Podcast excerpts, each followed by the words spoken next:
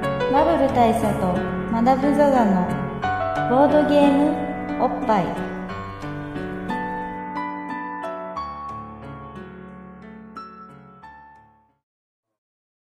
バブル大佐とマダム・ザ・ザのボードゲームおっぱいい毎回ドイツ即走のボードゲームカードゲームを一杯やりつつぼんやりざっくりご紹介しております MC1 のバブル大佐です MC にマダム・ザ・ザですそして今日のゲストゲスト、はい、はい、 MC さん、はい MC さん店マダムです。はいという3人なんですけど、ままああの西田マダムはね最後までいるかどうかってだいぶあ、怪しい、途中で抜けるかもしれまあ、これで抜けます。ない、なんか仕事があるかもしれないねそうえー本日はですね、えーちょっとこうムーディ ーなジャジーなムーディーなラッパが鳴り響いている中での収録となるわけなんですけど、えーここはどこかと言いますと、えー東京ビッグサイト、 1回、ね、はい、1階、えー会議棟1階フードコートビアこのやっぱビアーって書いてあったからこれはボッパイの収録をしろってことだなとそういといううここととでで我々座れてきたわけなんです行ったけどんですけどあのまあいえーここはですね、えー、と今、えーと、ゲームマーケット2018春うんうんの、えー、と同日の2日間だから2日目、うん、が終わろうとしているそう終わろうとしているっていうタイミングなわけですよで、えー、と同日開催で、えー東京ビッグサイトではあの東方プロジェクトの、えっ、となんだっけ体祭とか神社例大祭が行われてるわけです、ということはこのフードコートビアは、ものすごい人手になるそうだねはずはずだったんですよ、という予想だったんですけどなんですかねこまのあ、今のところ結構スッカスカだねすっかすかっすよね多分スッカスカの中にまあ10組ぐらいはお客さんがいてまあこの見るにこの東宝プロジェクト勢とゲームマーケット勢はまあ7対37対3ぐらいの割合かからな8対2ぐらいのあーまあ我々も入れても7対3ぐら我い々の入れて何対3ぐらいかなっていう感じなんでまあやっぱやっぱ東宝強しとここ強しということじゃないですか言わざるを得ない状況ではありますがでもまあゲームマーケットもかなりね今日はお客さんもねやっぱ多かったです、多ねかったと思うんでまあ、しかも2日目だから今日はあの1日目よりはだいぶ落ち着いてたはずなんでああなるほどまあ1日目2日目合わせたら東宝にゲームマーケットもなるほど匹敵匹敵する、ん匹敵しうる匹敵すると言わざるを得ないかなというと感ころじになってんじゃないかなと思うんですけちどなみに大佐は、えっと1日目は1日目はねまああれかなファミリーと過ごしてましたねファミリーと過ごしたんですうんまだまだだ った僕はまあ担当直入れるとファミリーと過ごしたんですこれねあると思うんですけどあのね皆さんちょっと思い出してほしいんですけどねご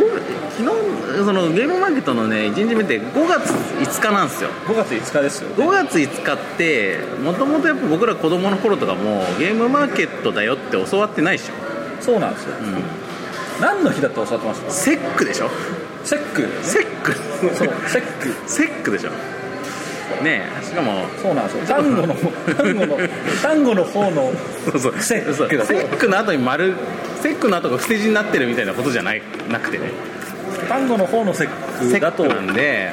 うふうに教わっていたし、あのねあの勝負のやたら長い葉っぱをお風呂そうにそうそうぶち込んそうでいやで本当ね俺は昨日勝負をねぶち込みましたよあぶち込みました風呂に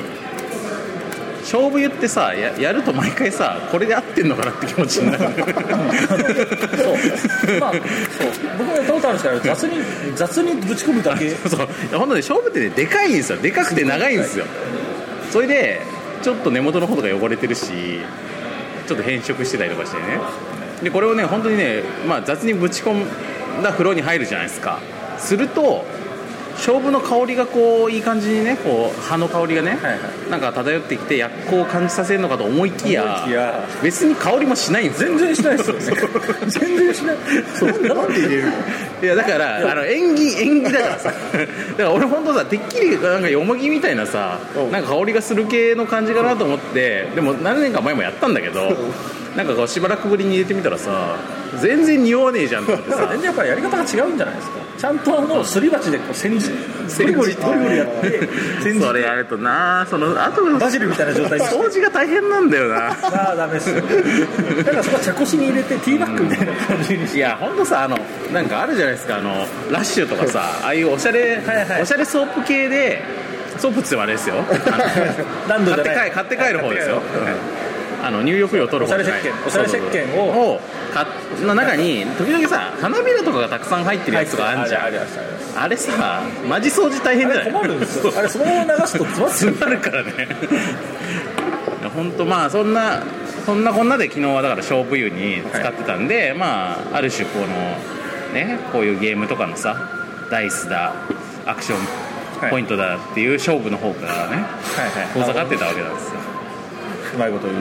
マダムもあれでしょ僕はあれですよだから昨日はあの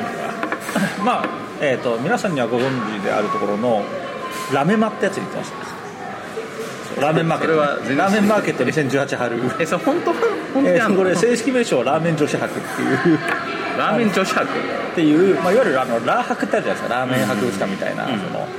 ラーメン屋さんがいくつか出店して、なんか鉄的に食えるまあいっぱいラーメン食えるやつだよそうねそう、それのなんかなぜかそれに女子をつけたラーメン女子博うんにマダムが言ってたのが僕とファミリーがいたわけですマダムは女子じゃないのにでもマダムだからあそうかそうマダムと嫁と娘だからそうそうそうだからあ女基本的には子女子女子博に行けるのかそう女子博に行く権利はあるなるほどなるほど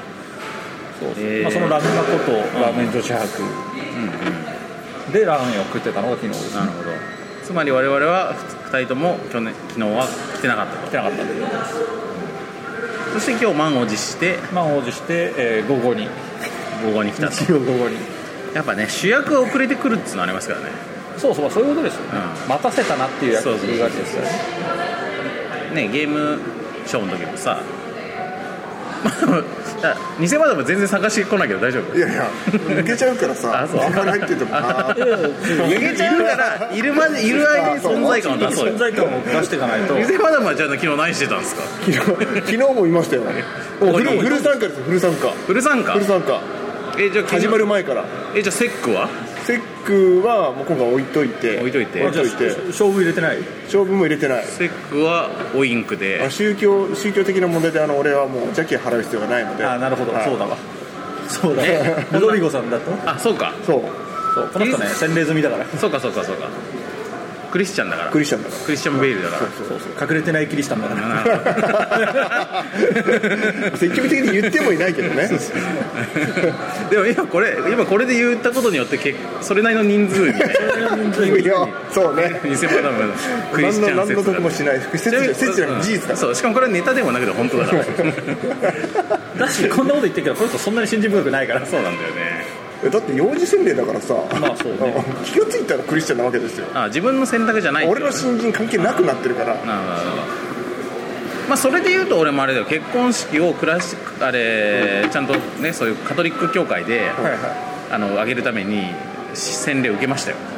はいああのの講習みたいなのに通って僕は洗礼は受けてないですけど、あのすごい日本語うまいんだけど完璧な片言のあの神父さんを指名してあのいわゆる新式の結婚式をやるそれはだからそれはなんちゃってだよなんかいやいやでもちゃんとだからなんちゃってをちゃんと極めるためには、やっぱ100%完璧な片言である人がいる そうそうあとなんか試しになんか式場を見に行った時にすっごいすっごい人いるすっごい人いるはいっつってあのあの人を指名したいんですけどっつったらそんな人見たことないん ですよあの人がいいちょっとちょっと聞いてみますねっつってあの心よく受けていただきましたあーいいね演出としてやっぱそこは大事だからそうそうそうっていうぐらいには僕もやっぱりこだわりがあるなるほどこだわりまあそんなキリスト的なものにこだわりが あそるんなクリスチャン3人組がお送りするこのポッドキャストなんですけど、 まあ、今回はねゲームマーケットから2018春の回なんで、まあ、昨日俺たちはパワーを貯めていた分、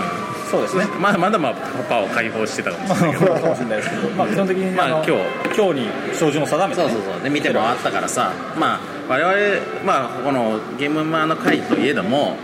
どうしてもこうヨタ話に行ええってしまう時があるけども今日はもう完全にゲームの話しようよそういうことですね、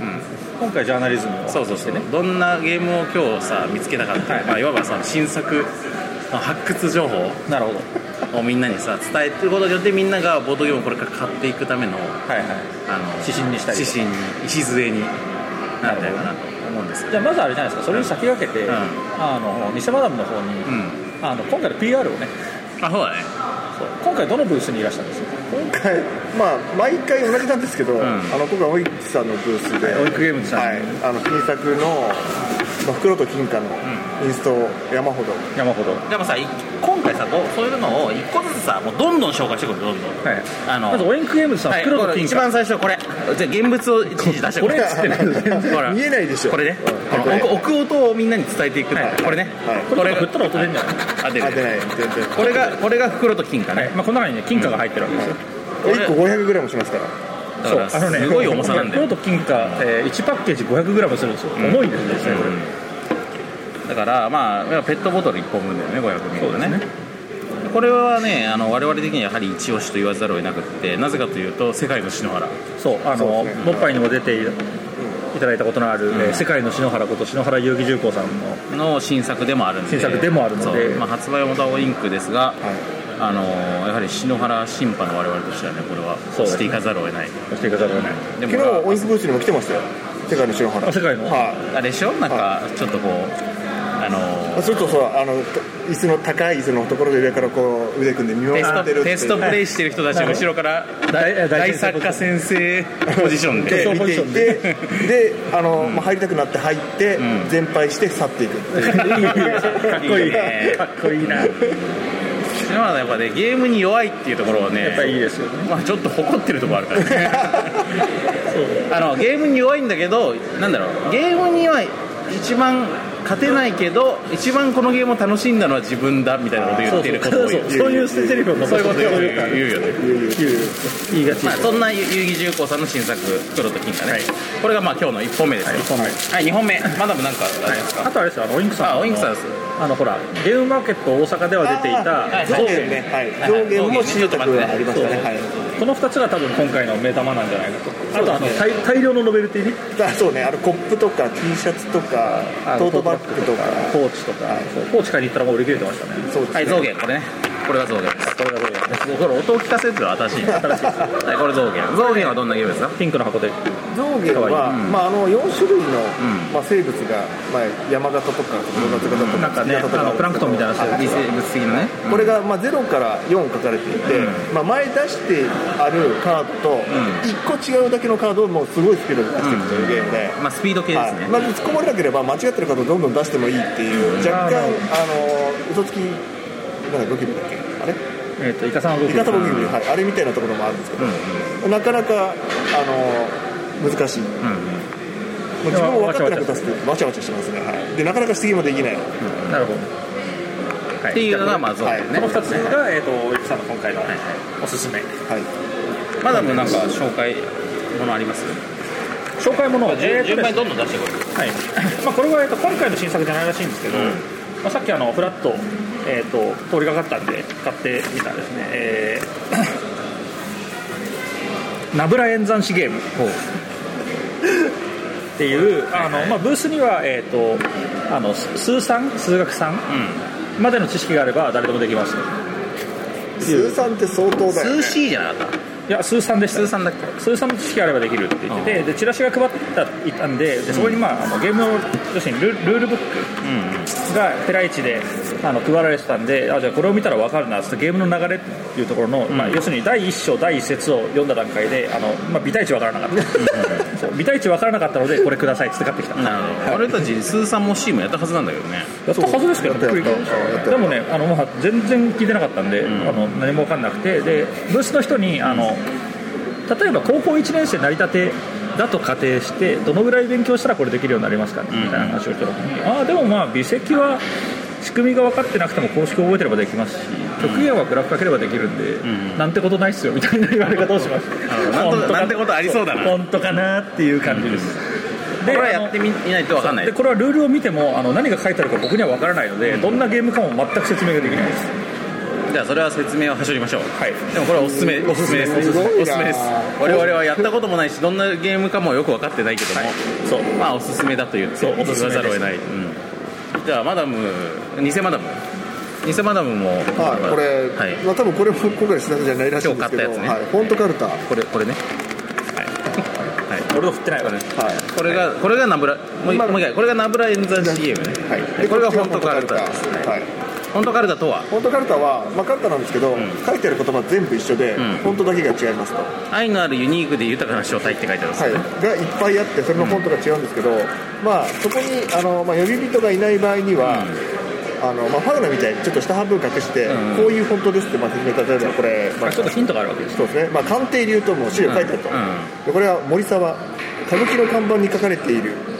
太く力強い手書き文字を再現したフォント、千客万来を願ってみっちりと書かれているのが特徴っていうのを見て、どのフォントかを探して取ると、これ分かりやすいです分かりやすいんで、まあまあ鑑定流はいや鑑定流は鑑定流がたまたま分分かかるりやけどすいそう、まもあ、他他だってこの聞いたことないフォントとかありますよあと例えばその森沢の新語のレギュラーとかは、あの知らない人にはこれ説明聞いてもどんなフォントかわからないっていう感じだった春日学園 L とかもうだってこれほん本当の名前ですかって羽根学園はほんあの本当の名前本当の名前でですすかもうこれ完全に鈴宮春樹と関係あるんですかあんまり関係ないですない関係でないす学園なのに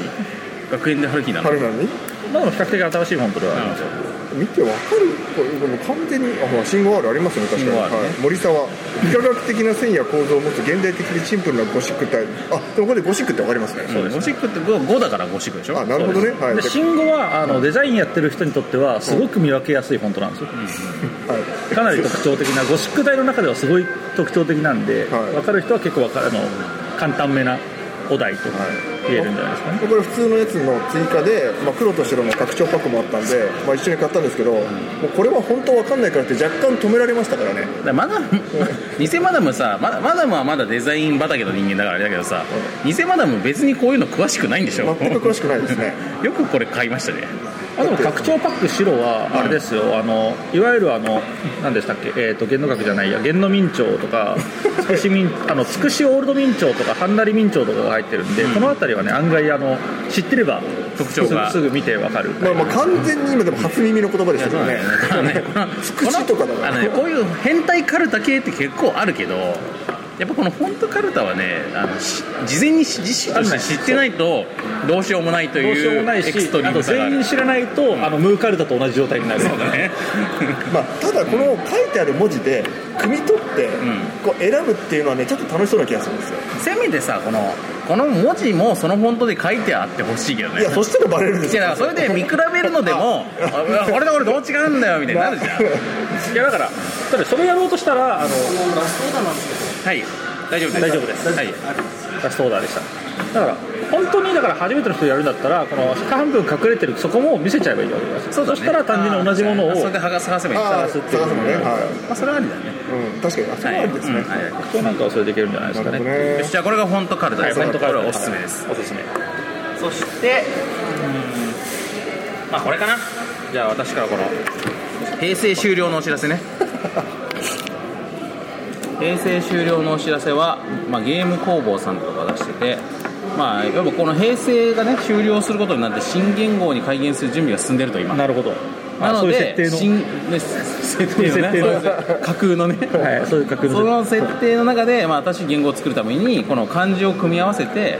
新しい言語を作ると、なるほどまあ、神経衰弱の要領で漢字カードをめくって新言語候補を作ってるはいとこれがすごい便利なのがこの一枚一枚のか、ね、例えばね徳川的やつの徳はいにとこに今までどんな言語にこの徳という字が使われていたかが全部書いてあるわなるほどけだってほらこれ書いてないとかぶっちゃう可能性あるでしょ今までにあ本当だ作られていた言語とあるわこれ そう それを防ぐこともできるし、まあ、要は言語の勉強にもなると今はということでこれはね非常におすすめですねこれが平成終了のお知らせですこれこれほんと今だけだからさこれ今だけ今だけ今だけ確かに今だけだから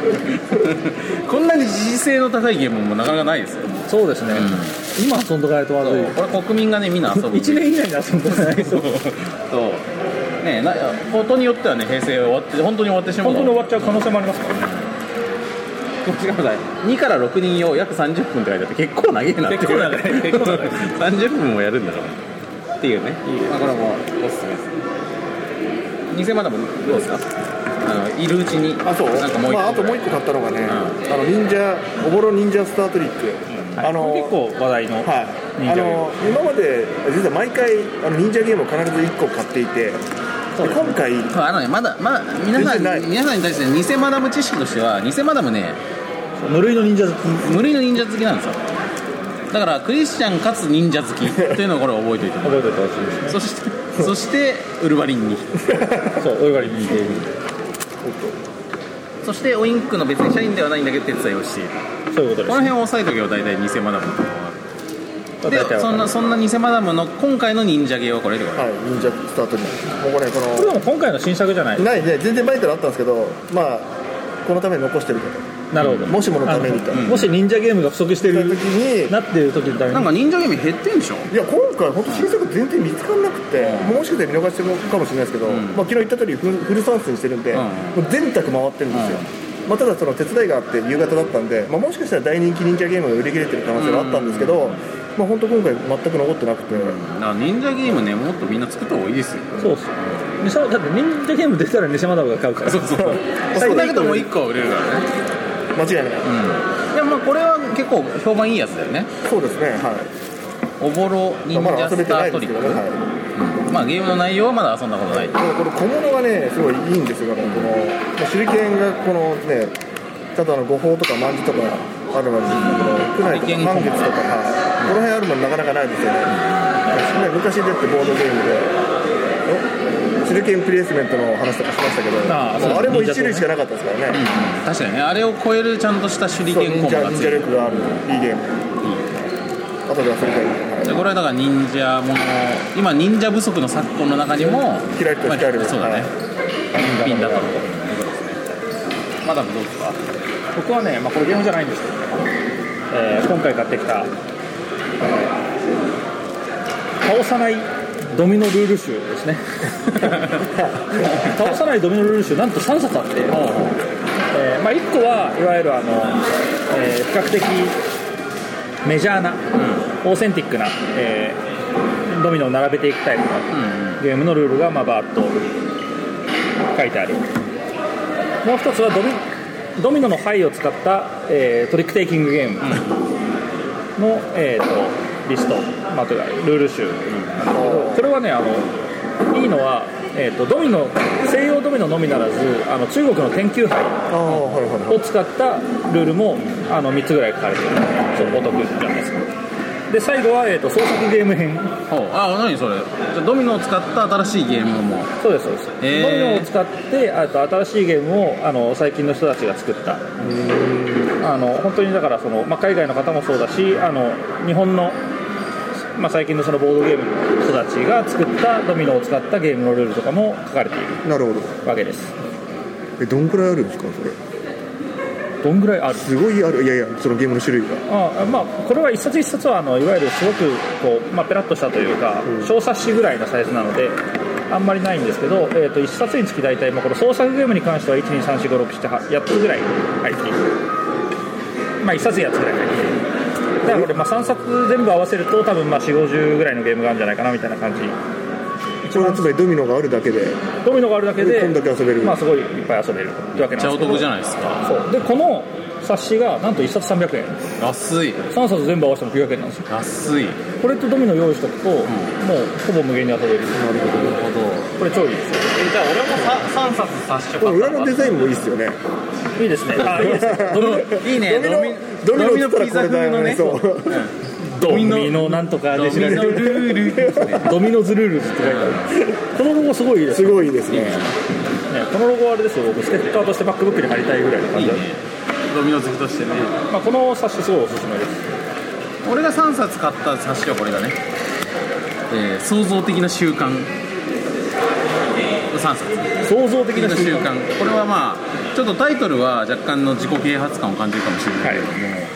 えーゲームデザイナーのインタビュー集ですでこれすごいちゃんと作し作ってあって、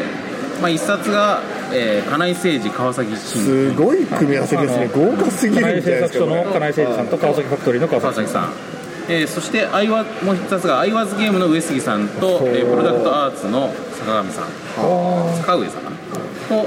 えーおかずブランドの、えーはい林さんと、えーイマンジンゲームズの、えー山田さん、はいっていうね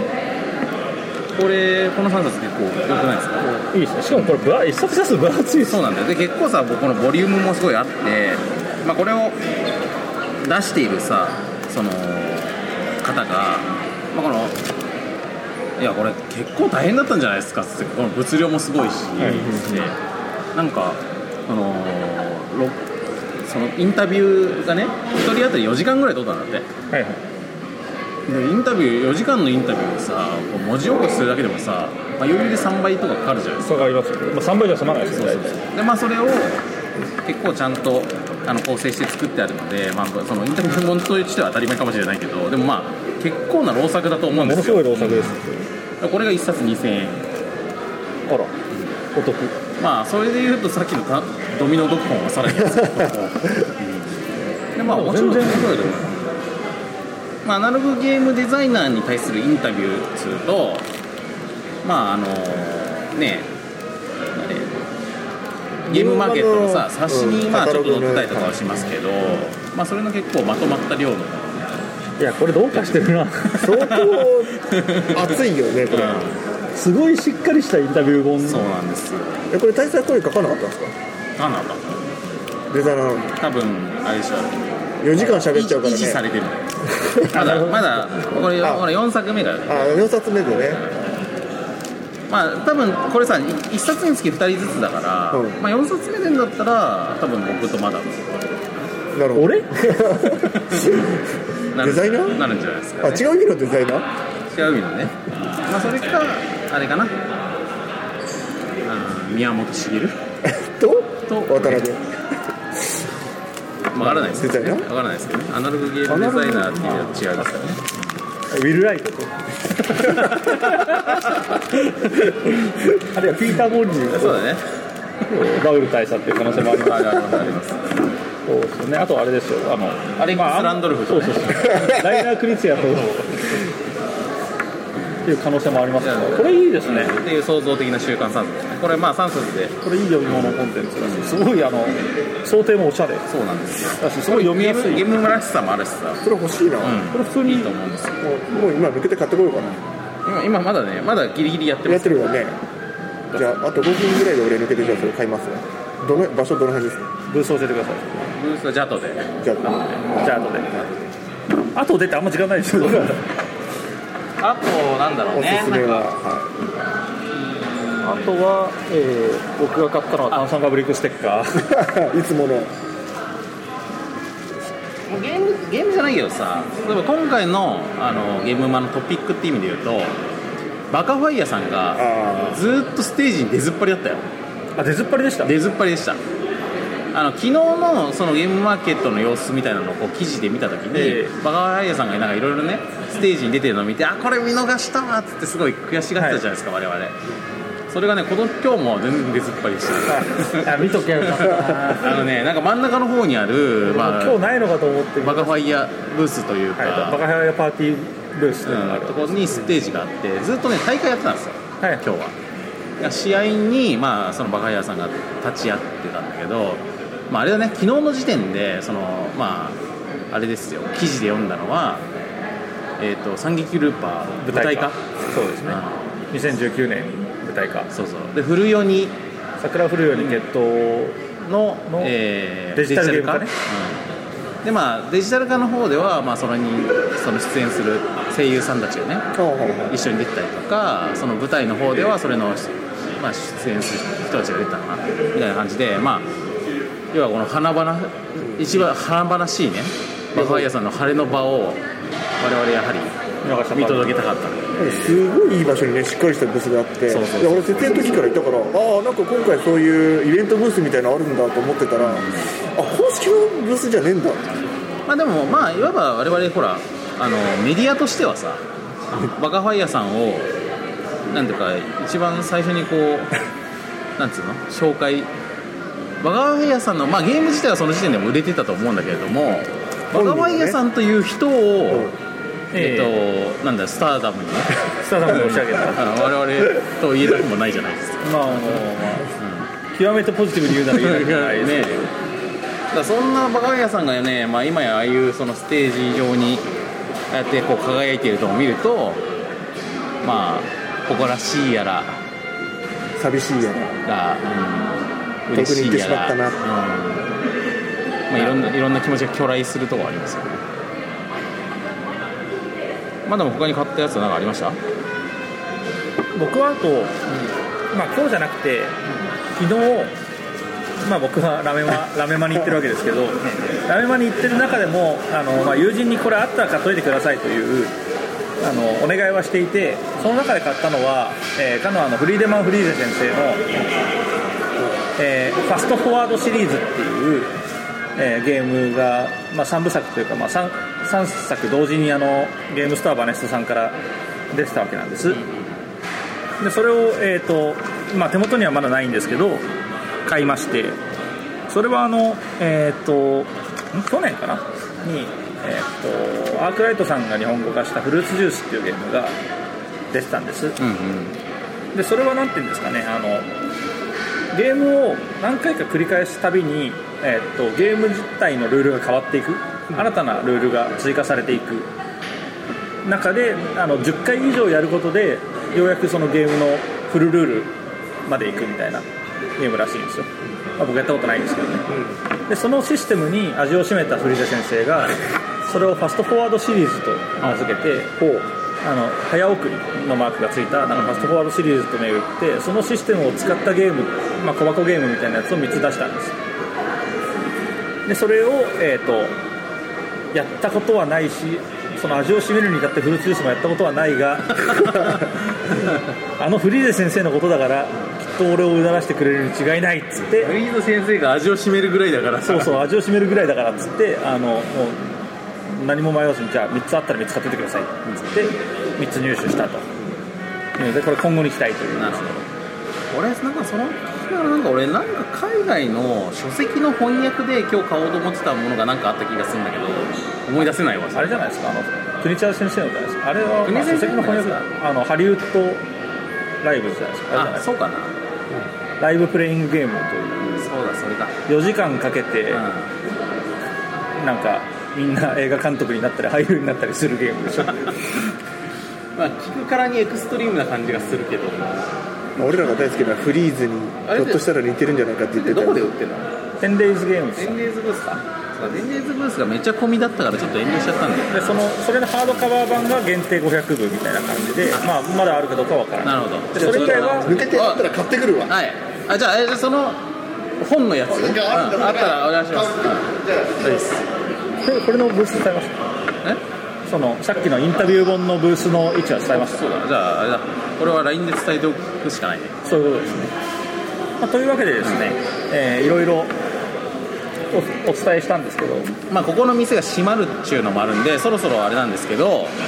我々もねはいでもちょっと最後にこれは今回の現場行った人は誰しも多分注目したであろうこれだけはこれ伝えとかなきゃいこけれなねいです今 これ我回々買ってないんの今ですよ回のゲームマンの最注目作なんですけどね我々ねこれ買ってないんですよ買ってないん買でってないんでみんなにちょっと買ってみてほしいんですけど、はいあのね安保カードゲームアンポカードゲームねここれれどこはが出してるんでしたっこれは公益社団法人日本青年会議所さんが出してるおー2018年度国家戦略グループ安全保障確立委員会による安保カードゲけーアムンポカードゲームつまり本当に安保です安全保障安全保障の安保ですよねで対象年齢8歳からはい推奨人数4から6人で日本の安全保障について楽しみながら学べるっていうゲームなんですけどはいまあちょっとねこれ我々買ってないんですけど説明書のこのなんかサンプルをもらえたんで、まあ、これに書いてあることを皆さんにちょっとお伝えしたいんですけどねまあざっくり言うとねこのゲームは大人から子供子供から大人まで日本の多岐にわたる安全保障が楽しく学べるカードゲームなんですよはいでアタックカード記載内容の詳細解説は別紙にありますので、えーゲームなどじっくり読んでいただきお友達や大人たちと話し合うことでより深く安全保障を学ぶことができますいいじゃないですかということでね、まあ、遊び方は言います遊び方もまあこれ全部読む必要はないかもしれないんだけどもまあなんていうか安保カードを混ぜ合わせてで、えーそこからまあえっ、とまあ、時計回りに手番が来るごとに自分の持っているカードを出していくわけなんですけど、まあ、このカードにねアタックポイントと安保ポイントっていうのがあるんですよアンポイント安ポイントねえーアタックカードにはアタックポイントがありアンポカードにはアンポイントがあるとアンポイントは多分防御力みたいなもんですかねそうだねでだからその安全保障をするポイントなんでしょう多分だからアタックの方っていうのはまあいわばこうトラブル的なことが起きるわけなので、えまあ、それにを上上回るアンポイントのカードを、えー持っていると相手のアンポカードを奪って自分のものにすることができるとえはいあ違うアタックによってアンポイントカードを取ることができるとかみたいな感じのまあなんていうかバトルまあバトルゲームですね安全保障バトルゲームですよねで特殊カードの中にサイバーカードホワイトハッカーカードこれはサイバーカードの攻撃を無効化できるんですけどなるほどそして自衛隊カード自衛隊カードアタックカードの攻撃を1回無効にすることができればただしサイバーカードにはむあの使えないと確かにねそれはホワットハッカーじゃないと対抗できないからねそういうことですよねみたいなことをやっていくっていう感じこのゲームねあの僕まあこれねざっとこのルールを読む中で、はいやはりゲームデザイナー的にこれはハクビだなと思ったはところがありまして、このアタックカードを出すときはカードに書いてある内容を読むようにしてくださいあこれいいですねやっぱこれによってこの安保に関してみんなが学べるわけなんですよね、なるほど、まあ、例えば音、読せよと、えーアタックカード防災防犯の安全、んうんアタックポイント60、危ない隣の家が火事だ我が家は気をつけていても隣の家が火事になることもまずは自分の身を守ろうみたいなね攻撃カードがあって、まあ、それを、えーアンポイントが高ければこうガードできたりするわけですね、そういうことなんですよまあ、みたいなゲームらしいんですけど、まあ、これなかなか、これはね皆さんにちょっと体験してみていただきたいですねちなみにえっ、とこのそもそもこれはこの JCI っていうね日本青年会議所があのー国家戦略グループ安全保障確立委員会ということで作ったお守りプログラムっていうのがありまして、はい、まあ、多岐に分ける安安全保障の教育プログラムがあってそれを学ぶことができるカードゲームなんですねまあゲーミフィケーションですねなので、えっとまあ、我々ねこれちょっとねあ欲しいってなって、えまあ、買おうとしたんですけどちょっと5000円したんですよ ねえこれ5000円するんですよ、 5000円したんですよ ちょっとちょっとなんか我々もちょっとなんかいかんせん零細零細ポッドキャスターだもんで、そうちょっとおちょっと5000円5000円するかなと思って、まあ、もちろん国家の安全には5000円なんて安いものだと思いますよそりゃなんだけど、まあちょっといかんせん手持ちがその時なくっていろいろ買っちゃった後だったもんでそれで泣く泣く見送ったんですけど、まあ、ぜひ皆さんにはこの特にその国防意識の高い方にはこの5000円のやつをこれね、問い合わせファックスでも受け付けてるらしいんで、まあ、この日本青年会議所さんに問い合わせて、まあ、ちょっと入手していただきたい誰かえおっぱいリスナーの中では誰かえ誰か俺らは入俺手しらしていただきたいあのーググってくださいこのお守りプログラムっていうところでただまあそこでもできないやっぱり我々のような零細零細な人たちまあやっぱこの世の中止めるものとさそうです持ねたざるものがいるじゃないですか我々プロレタリアそうそうそうとしてはだけど我々のようなプロレタリアでもあってもやはり国民の一人としてはやっぱりこの安全保障についてまあ学びたいじゃん、もちろんもちろんですでなんとこのこのね安保カードゲームねはいあのパッケージで買うと5000円するんですけど、はいあのねアプリ版もあるらしいんですよ、あそうなんですねうんデジタル版ねはいじゃあアプリ版の方会はもうちそょうっとそうそうそうそう、まあ、デジタル版の方はあのアンドロイドじゃないと多分ダメなんですけど、はい Google プレイだったんでなんですけどなんとこのデジタル版はい無料無料つまり物だと5000円物だと5000円デジタルは無料デジこれこれ太っ腹ですよやっぱねな攻めた価格設定さすがねさすが国家戦略グループの戦略は違うね違いまもうちょっと安くできたのではないでうんすそかれねから両方中間ぐらいのねそういう手もありましたよねうんというところもあるんですけどまあそんなあの我々のようなものにも優しいねはいあのアプリ版もあるんであるんでまあこれ皆さんぜひ楽しんでいただきたい楽しんでいただきたいそして感想をお寄せいただきたいそうですねこれ気になるんだよな、うん結構なんかデザインはしっかりしてそうなんですようん あのこれこれ欲しいんですけどいくらなんですかって聞いた時に5000円なんですよねっていうのはちょっとふ 不気味で言われ 言われたのがそうなのまだ好感度が高い感じがで結構食い気味にあのまあ、まあ5000円は高いって思われる方もいらっしゃると思うんであのアプリ版もありましてつってこれ5000ただ ですっていうのがねあのすごく明らかにあの、売ってる側も違和感を持って売ってる価感格じがありま設した定ねがねというこのアンポカードゲームがおすすめだったのとあと今回これ本当に申し訳なくて、僕も気になってるゲームが2つありまして、まあ、両方とも買ってないのはちょっと申し訳ないんですけど1つはあのシェイクスピア百人一首あれなあれねあれ欲しいよねこれは本当に、うんあのもうゲームマーケットはこういうゲームを売るべきだという感じのゲーム、というか、まあ、要するに百人一首なんですけど、んその百人一首の読み札というかの歌の代わりに全部そのシェイクスピアの劇中の